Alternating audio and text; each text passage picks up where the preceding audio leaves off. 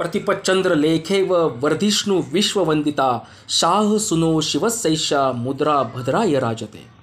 प्रतिपदेचा चंद्र जसा कले कलेनं वाढत जातो व साऱ्या विश्वात वंदनीय होतो त्या प्रकारे शहाजींचा पुत्र शिवाजी महाराजांच्या मुद्रेचा लौकिक वाढत जाईल व ही राजमुद्रा फक्त लोकांच्या कल्याणासाठी चमकेल।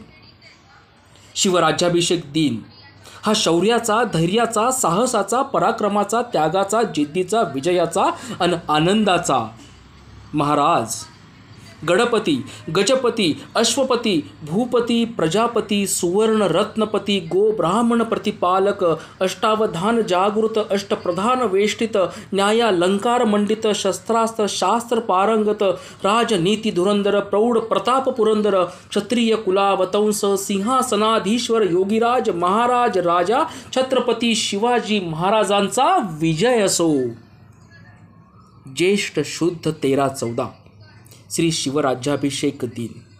छत्रपती शिवरायांचा राज्याभिषेक दिन ही जागतिक इतिहासात सुवर्णाक्षरांनी लिहून ठेवावी अशी घटना.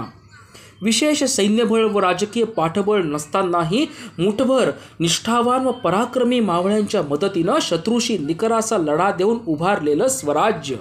आणि तेही शिवाजी राजांच्या वैयक्तिक महत्वाकांक्षेसाठी नाही तर श्रींचे व तेही जनतेच्या कल्याणासाठी त्याविषयी बाळशास्त्री हरिदास यांच्या छत्रपती शिवाजी महाराज या व्याख्यानातील हा अभ्यासपूर्ण भाग. छत्रपती शिवाजी महाराज या अनभिषिक्त राजाच्या वैभवशाली विजयानं भारतातील सारे हिंदू नेत्र नव्या आशा आकांक्षांच्या पूर्तीच्या प्रत्ययाने पल्लवित झाले होते. इतके दिवस दुर्गतीत काढलेल्या धर्माला आता चांगले दिवस येतील म्हणून साधू संतांचे नेत्र महाराजांच्याकडे आकृष्ट झाले होते.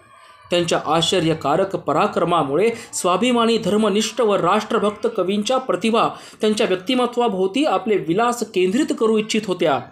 तंजावरून महाराजांच्या यशोदुंदुबीचा नाद श्रवण करून जयराम कवीसारखा प्रतिभा संपन्न पुरुष महाराष्ट्रात आला आणि महाराजांवर त्यांनी विविध भाषांतून महाकाव्य लिहावयास प्रारंभ केला.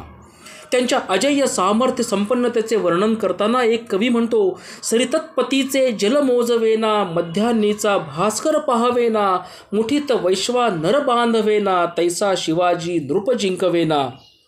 चकत्यांच्या सिंहासनाला आपल्या खडगाच्या टोकानं कंपायमान करणाऱ्या या पुरुषाकडे उत्तर भारतातील महाकवी भूषण त्यांच्या आग्र्याच्या सुटकेनंतर आकृष्ट झाले.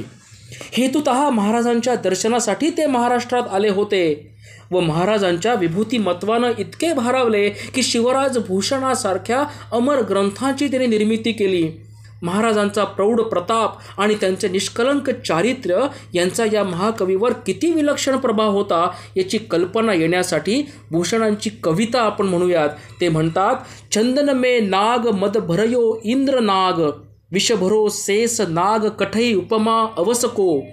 भोर ठहरात न कपूर बहरात मेघ सरत उडात बात लागे दिखी दसको शंभू निलग्रीव भौर पंडरिक ही बसत सरजा शिवाजी सनभूषण सरसको। छिरधी में एक पंक कला निधि में कलंक जसको। याने रूप एक टंक ए लहे न तब इंद्र जिमी जम्भ पर वाडव स्वंभ पर, रावण सदर्भ पर, रघुकुल राज है।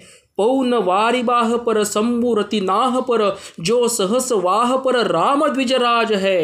दावा द्रुमदंड पर चीता मृग झुंड पर भूषण बितुंड पर जैसे मृगराज है। तेजतम अंश पर कान जिमी कंस पर पर त्यो मलिच्छ वंश पर शेर शिवराज है शेर शिवराज है। याचा अर्थ चंदनात नाग आहे इंद्राच्या गजेंद्रात मदाचा दोष आहे। शेष विष भरलेला आहे। शरद ऋतूसमोर मेघांचे चालत नाही. भगवान शंकर शुभ शुभ्र वर्णाचे असले तरी त्यांचा गळा निळा आहे. कमल भोवऱ्यात राहते क्षीर समुद्रातही चिखल आहे. चंद्र मोठा कलानिधी असला तरी तो कलंकी आहे. हे राजा शिवाजी तुझ्या निष्कलंक यशाप्रमाणे निर्दोष असे काही आहे काय?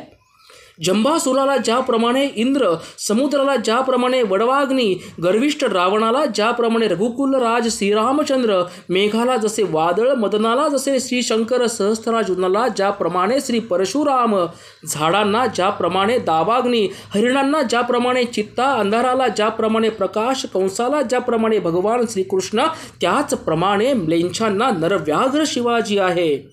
तात्पर्य हिंदवी स्वराज्य सिद्ध झाले होते पण त्या स्वराज्याला वैध रूप स्वरूप नव्हते.